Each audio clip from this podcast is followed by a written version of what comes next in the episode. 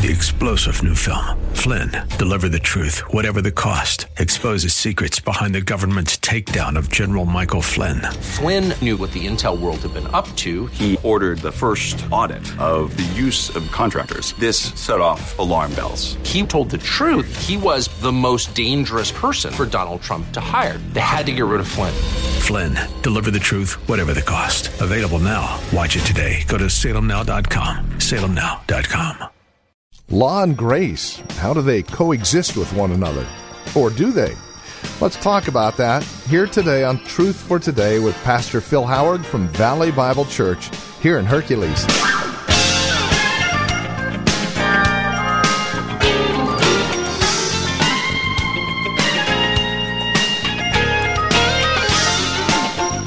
Law or grace? It's an either or proposition. You can live by the law, take your chances, or you can live by grace and know for sure that your way to heaven is secure. Secure in somebody else's ability to perfectly do that law that you want to take your chances on. So, how do law and grace get along? Or do they? Well, that's what we're looking at here in Galatians. Welcome to the program. This is Truth for Today with Pastor Phil Howard. Won't you join us? Law and grace are unable to live in the same house. That's the title of today's message. Here's Pastor Phil Howard with more. Verse 21 through 31. Paul is concluding his doctrinal argument that we are not under the law in any way. And he is trying to establish these Galatian converts who were both Gentile and Jewish. Primarily, I believe that would have been uh, Gentile as a whole. And uh, he's been saying over and over we're saved by faith alone, in Christ alone, through grace alone, and don't add the law. We're not saved by Christ plus keeping the law. That's what he's taking on. And that may seem like a remote issue to you, but believe me, when the church was getting its start, starting with Jewish believers, those believers as a whole on the day of Pentecost, 3,000 Jewish people were saved. So, as Christianity is developing, to actually say God can save Jew or Gentile by Christ alone, and you're not going under the law, uh, that was revolutionary. And this was the, the great theological battle to launch the church. Let's don't mix it. Is the law good? Paul said it's wonderful. It's good. It's perfect. Could the law save? That's the issue. The law revealed to you you had a dirty face, but it didn't have the soap to make your face clean. You had to go to Messiah to get you out from the curse of the law, but the law was wonderful. It was divine expectations, but we failed and failed and failed, but it still revealed the heart of God, the precepts of God. So the law in and of itself was good, but it was never given to save. And that was the problem. To actually add a work system, even a good revelation to Christ, that was the problem. Let us read. And he, I think this is a brilliant, brilliant argument, what he's going to tell us here. Tell me, you who want to be under the law, are you not aware of what the law says? For it is written that Abraham had two sons, one by the slave woman and the other by the free woman. His son by the slave woman was born in the ordinary way. But his son by the free woman was born as the result of a promise. These things may be taken figuratively or allegorically. For the women represent two covenants. Now, when he uses this word allegory, and I give you a little definition of allegory the use of characters or events to represent ideas or principles in a story. And he tells you right up front I'm using these two women, and I'm going to use them in an allegorical fashion to represent two covenants an old covenant made under Moses, and the new covenant, which Christianity is under, made by the Messiah dying and rising again. And so he's going to say these two women, allegorically, are going to represent two covenants, old and new. One covenant is from Mount Sinai. Now that's the law, that's Moses, and bears children who are to be slaves. This is Hagar. Now, Hagar stands for Mount Sinai in Arabia and corresponds to the present city of Jerusalem, which was the city that was the headquarters of Judaism and really for uh, Christianity. But he's going to say Christianity has a different headquarters because she is in slavery with her children. But the Jerusalem that is above is free. And she is our mother. For it is written, I quotes Isaiah 54 1 here Be glad, O barren woman who bears no children. Break forth and cry aloud, you who would have no labor pains. Because more are the children of the desolate woman than of her who has a husband. Now, you brothers, like Isaac, are children of promise. At that time, the son born in the ordinary way persecuted the son born by the power of the Spirit. It is the same now. But what does the scripture say? Get rid of the slave woman and her son. For the slave woman's son will never share in the inheritance with the free woman's son. Therefore, brothers, we are not children of the slave woman, but of the free woman. It is for freedom that Christ has set us free. Stand firm then, and do not let yourselves be burdened again by a yoke of slavery. What is he telling us here? What is it? He's wrapping up his whole theological argument with a remarkable use of story, and he's going to draw it out like Pilgrim's Progress. And out of the story, he's going to say something profound. What he's going to argue for is he's going to argue for who is your mother? Now, this is so totally, I mean, this must have just shocked every reader that ever heard this because what was the debate among the Judaizers with these new believers? Abraham is our father. We are of Abraham. We're on the inside. And much rabbinic literature would teach if you were related to Abraham, you automatically went to heaven.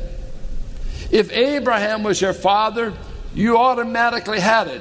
Some rabbinic uh, tradition said Abraham stood at the mouth of hell, and as you people were getting ready to descend into hell, all he would ask is, "Are you related to Abraham?" And if they were, they were exempt from eternal judgment. So it was strongly argued in the rabbinic literature. Relation to Abraham is your ticket to heaven. Now, here Paul's going to pick up the argument between these Judaizers and these new converts. And he uses a twist. Guess what? Abraham had two women in his life a slave woman from Egypt by the name of Hagar, and a barren wife named Sarah. Let's kind of see the story. I give you the story by his age, and we've got to go back Genesis 12 through Genesis 21. Abraham was called at the age of 75 to uh, get out of Ur, Babylonia area, and uh, God would give him many children. But Sarah was a barren woman, and God waits a long time. He says, I want you to go, I'll give you many descendants, but you're living with a barren woman. So, right from the get go, Abram knows God's got to do something to fulfill this promise. This was God's promise. You leave, and I'll make mighty nations out of you. Age 75. Well, at the age of 85, uh, the promised son has not arrived, and Sarah becomes impatient. and she comes up with a way to give Abraham children. She suggests that Abraham take Hagar as his wife and have children through her. It's not a bad idea. Very common in that culture that posterity was so uh, important and so essential. Sarah just one day said, Hey, I know how we can figure this out. I'm barren. He needs children. This promise God made way back, he seems to have forgotten. God didn't, maybe God doesn't care how we get the children, let's just get them. So, he goes in and Hagar and he procreate a child. And uh, everything seemed fine and dandy. The only thing, this was not the will of God. This was a human invention to accomplish something God promised. Do you ever hear this thing, the end justifies the means? All that matters is that we get results. Did you know that many horrendous things have been done with that philosophy?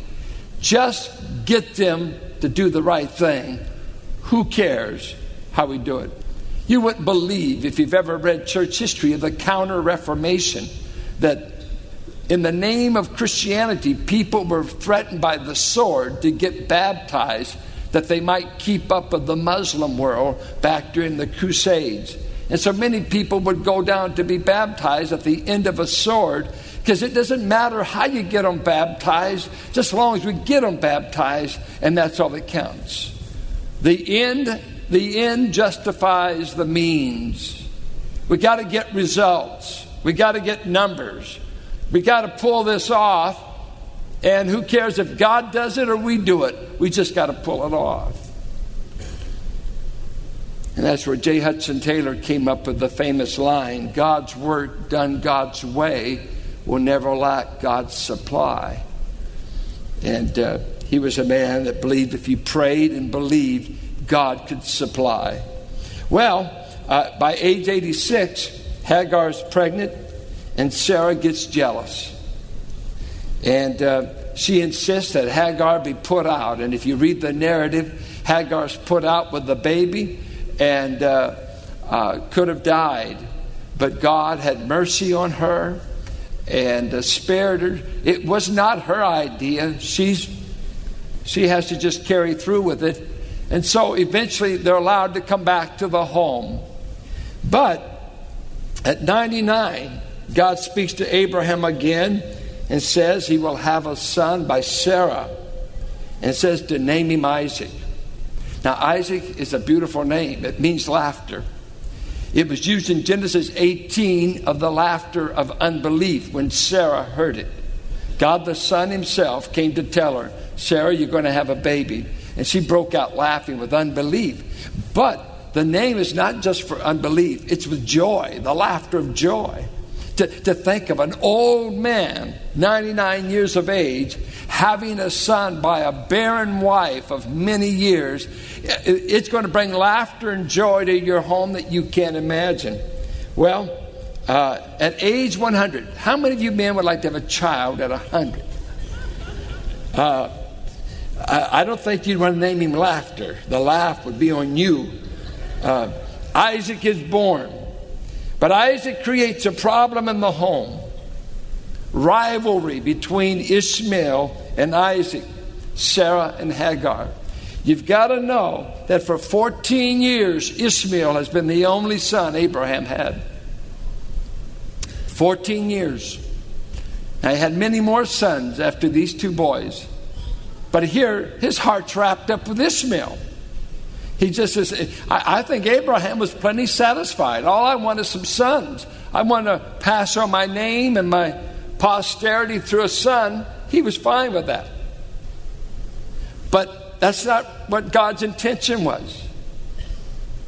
And so God gives Isaac, and when he shows up on the scene, this is not good. At 103 years of age, they're having a party to celebrate Isaac being weaned. Jews at this time, history says, usually nurse their children to about the age of three. And so at the time that Isaac has been weaned, they're having a party. And at the party, Ishmael begins to hassle Isaac, begins to make kidding, make fun. Who knows the nature of it, but it wasn't good, at least not to Mama Sarah. She didn't like the way her son was being taunted. So she puts up a hassle. And this time the Lord tells Abraham, You must put her out. It's time. Put Hagar and Ishmael out. I'll take care of them. And I'm going to let him be a mighty nation. He'll be the father of the Arab nations, will far outnumber, really, the descendants of Isaac. But let her go get them out. And so, what would have just been a family feud scene, Paul, under the guidance of the Spirit now, says, Hey, there's a battle going on about Messiah and faith in Him. And we've got one part of Abraham's descendants saying, Messiah alone is not enough. It's Messiah plus the law. And of all things, the analogy says, guess what? Present day Judaism, you are from Hagar. I can't imagine what a Jewish man would feel like to hear that, especially with the racial animosity between Ishmael and Isaac, the great Jewish Arab conflict. And this has been going on forever. And he said it in Genesis Ishmael shall live to the east of you, and he will be like a wild ass. You will never be able to negotiate with him. And that's what he said when the boy was born. You won't negotiate with him, he's too wild. And we've never broke a deal yet that stays together with the Arabs. Just can't. Only Messiah's return is going to settle that conflict. Well, let's follow out what he's theologically teaching. There's one father, two women. The question is, who's your mother? Who do we relate to? We know that Christians claim to be related to Abraham through the seed, Christ. The Jewish people claim to be related to Abraham racially, and there's no question about that. But he's arguing here that racial connection with Abraham does not mean you've got a relationship with the living God. And he says, by faith, by faith, you come to know God. And he says it in Romans 9. He said, Those who are the natural descendants of Abraham do not know the God of Abraham necessarily. Being Jewish is not enough, being Gentile is not enough. You must come to faith in Christ.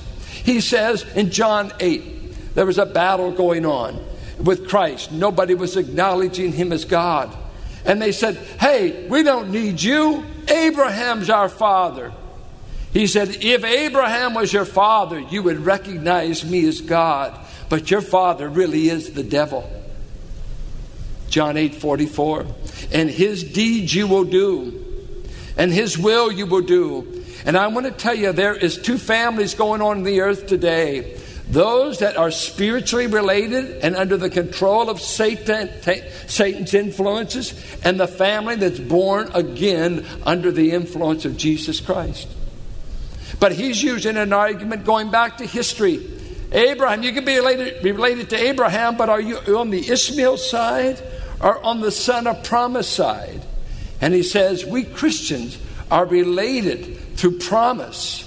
For our birth was not natural and our relationship with God is not racial, it came about through faith alone.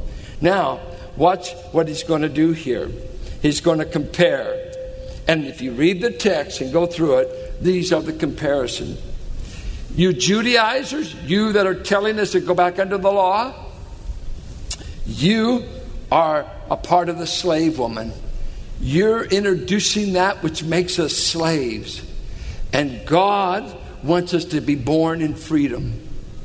You know, that's a marvelous thing. Do you feel free? And I'm not talking about the American flag. Are you free or are you driven by another power, not your own? Did you know that God did not save his kids to treat them like slaves? He said, We are no longer slaves, Romans 8, but we have become sons and heirs of God. We're treated like family, not slaves. And you can imagine slavery in this country, uh, the difference of being treated like a slave on a plantation versus being the heir of the household. The inhumane. Of course, biblical slavery was not as bad as American slavery. But to be a slave on any level, he said, all that practice sin are slaves of sin. And it's a wonderful thing that God is building a family through his promises in salvation that is free. The shackles, the addictions, the uh, sinful chains and desires are broken by the power of God. It's a new birth. It's not racial, it's relational. He goes on to say if you're born of this one Hagar, it was a natural birth. Abraham just went in the tent and procreated. Nothing. It just it says in the ordinary way, in the natural way of begetting children. No big divine uh, occurrence going on. People been having children for ages. But when Sarah's womb has been like a tomb all of her life, and this woman is as good as dead when it comes to the baby department. God had to supernaturally work on her body and supernaturally do something at the appointed time so that a barren old Jewish lady who had given up all prospects of ever bringing her husband any children God kept his promise, and his promise was through Sarah. By divine power and promise, Isaac was born. Nothing natural about it. Supernatural. Just like Messiah would come supernaturally. And he's making the analogy to this present family of God. Did you know to be in God's family is not a natural birth? John 1 says, We were not born naturally of the flesh, but we were born by the will of God. God did something in your heart to make you born. We're not just religious, we have a relationship. I have a birth DNA connected with God. The divine nature is in the born again believer. His seed is in us. 1 John 3 9. That's bold language. The very seed of God is said to be in those who have been born from above. This is what this being born again. It's not just, uh, oh, nominal Christianity or I'm a Baptist, I'm a Presbyterian. I know it. Are you a Christian? Well, I'm a, I'm a member, I'm a Catholic. Oh, when's the last time you went to Mass? I meet many Catholics. I'm a Catholic. No, you just baptized that. You're not a Catholic. The church had died based on your attendance and your giving. That's just what you, the label that was put on you. But you think you've got it. No, you don't. Put all the labels you want on an empty can, it's still empty. What do you have to have? You have to have a supernatural birth. This is called being born again. And Nicodemus, a religious teacher, had to be told Nicodemus, being a rabbi, being related to Abraham racially, does not give you eternal life. You must be born from above. And this is Truth for Today with Pastor Phil Howard, the ministry of Valley Bible Church here in Hercules. As we conclude our time together today, we would invite you to contact us if you have questions, comments about the broadcast. Maybe you have a question about your own walk and relationship with the Lord, or a prayer request. We'd love to hear from you. Please get in touch with us today. Now, we have a couple of ways to do so. The easiest might be simply visiting our website, truthfortodayradio.org. you can drop us an email. We have other means of contact that you'll find there at truthfortodayradio.org. We also have a lot of resource materials available for your growth and relationship with Christ. Our design and desire is to see that you grow in Christ, grow according to His knowledge and grace. Any way we can help, well, that's why we're here. So stop by truthfortodayradio.org or simply give us a call. 855 833 9864. Again, you can reach us at 855 833 9864. Please bear in mind as you contact us that this is a listener supported ministry. As you link arms with us financially, we're able to continue the ministry here on this radio station. Prayerfully consider how you might get involved in the ministry of Truth for Today, won't you? 855 833 9864 or write to us. Our address is 1511 M. Sycamore Avenue, Suite 278, Hercules, California the zip code is 94547. And that website, once again, truthfortodayradio.org. It is a pleasure spending time with you in God's Word. We trust we'll see you next time we get together for another broadcast of Truth for Today with Pastor Phil Howard.